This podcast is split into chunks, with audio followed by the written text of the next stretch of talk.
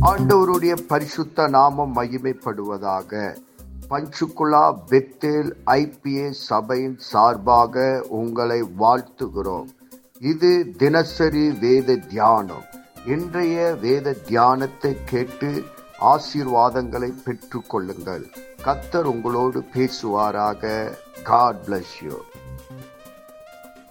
கர்த்தருக்கு ஸ்தோத்திரம். இன்றைய வேத வாசிப்பு மத்தியு இருபத்தி ரெண்டு இதில் இயேசு ஒரு ஊமையாக சொல்கிறாரு.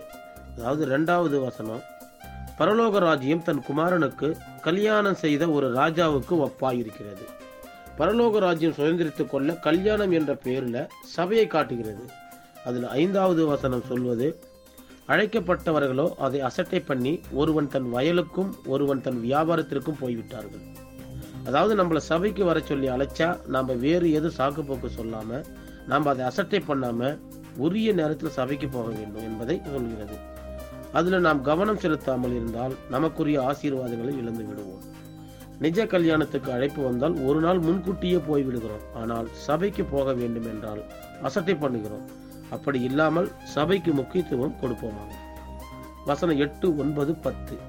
அப்பொழுது அவன் தன் ஊழியக்காரரை நோக்கி கல்யாண விருந்து ஆயத்தமாய் இருக்கிறது அழைக்கப்பட்டவர்களோ அதற்கு அபாத்திரமாய் போனார்கள். ஆகையால் நீங்கள் வழிச்சந்துகளிலே போய் காணப்படுகிற யாவரையும் கல்யாணத்திற்கு அழைத்து கொண்டு வாருங்கள் என்றான். அந்த ஊழியக்காரர் புறப்பட்டு வழிகளிலே போய் தாங்கள் கண்ட நல்லார் பொல்லார் யாவரையும் கூட்டிக் கொண்டு வந்தார்கள். கல்யாண சாலை விருந்தாளிகளால் நிறைந்தது. அதாவது சபைக்கு வர வேண்டியவர்கள் வரல. அதனால் ஒரு ஊழியக்காரரை அழைத்து வழிச்சந்தில் அங்கேயும் இங்கேயும் இருக்கிறவர்களை அழைத்து வர சொல்கிறார்.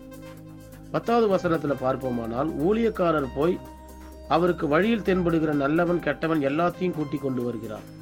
அப்போது சபை நிரம்புகிறது. அப்போ நாம் ஊழியம் செய்யும் போது நல்லவர்களை மட்டும் தேடி தேடி ஊழியம் பேசக்கூடாது. பாவியாய் இருக்கிற ஒவ்வொரு மனுஷனையும் தேடி திருடன் போதைக்கு அடிமையானவன் வேசித்தனம் செய்கிறவன் பொய் சொல்பவன் இன்னும் அநேகம் குற்றம் செய்து கொண்டிருக்கிறவன் இவர்களை தேடி சுவிசேஷம் சொல்ல வேண்டும். அவர்களுக்கு தேவனிடத்தில் ரட்சிப்பு கிடைக்க உதவி செய்ய வேண்டும். வசனம் பதினொன்னு பன்னெண்டு. விருந்தாளிகளை பார்க்கும்படி ராஜா உள்ளே பிரவேசித்த போது கல்யாண வஸ்திரம் தரித்திராத ஒரு மனுஷனை அங்கே கண்டு சிநேகிதினே நீ கல்யாண வஸ்திரம் இல்லாதவனாய் இங்கே எப்படி வந்தாய் என்று கேட்டான். அதற்கு அவன் பேசாமல் இருந்தான். கல்யாண வஸ்திரம் தரித்திராத ஒரு மனுஷன் என்றால் ரட்சிப்பு இல்லாத மனுஷன் அதாவது நான் தான் என்று நினைப்பவன் ஆணவம் உள்ளவன் மேன்மையாக பேசிக்கொள்பவன் பெருமைப்படுத்திக் கொள்பவன் ஆண்டவரோட சமூகத்தில் தன்னை தாழ்த்தி கொள்பவனாக இருக்க வேண்டும். சபையில் நான் தான் என்று நினைக்க கூடாது நான் சபைக்கு போறேன் காணிக்கை கொடுக்கிறேன் நாலு பேருக்கு ஊழியம் செய்கிறேன் என்று பெருமை பேசினால் ஆண்டவர் அவனை கை கால்களை கட்டி ஒதுக்கமா இருக்கிற இருட்டில் போடுங்க என்று சொல்கிறார்.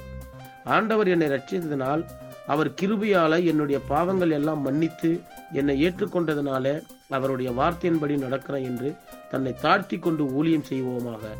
ஆண்டவர் அழைக்கப்பட்டது அநேகரை. அதில் நாம் தெரிந்து கொள்ளப்பட்டவர்களாக இருப்போம். இந்த அதிகாரத்தை முழுவதும் தியானிப்போம். கர்த்தர் நம் அனைவரையும் ஆசீர்வதிப்பாராக. ஆமேன். நாம் செபிப்போம் பரலோகத்தின் தகப்பனே இந்த ஆசீர்வதிக்கப்பட்ட காலை வேலைக்காக உமக்கு நன்றி சொல்லுகிறோம். இந்த வேத வசனத்தின் மூலமா எங்களோடு கூட பேசினதற்காக நன்றி. இந்த வேத வசனம் எங்கள் வாழ்வில் கிரியை செய்வதாக உங்களுடைய நாம மகிமைப்படுவதாக இயேசு கிறிஸ்துவின் நாமத்தில் செபிக்கிறோம் எங்கள் ஜீவனுள்ள நல்ல பிதாவே. ஆமேன்.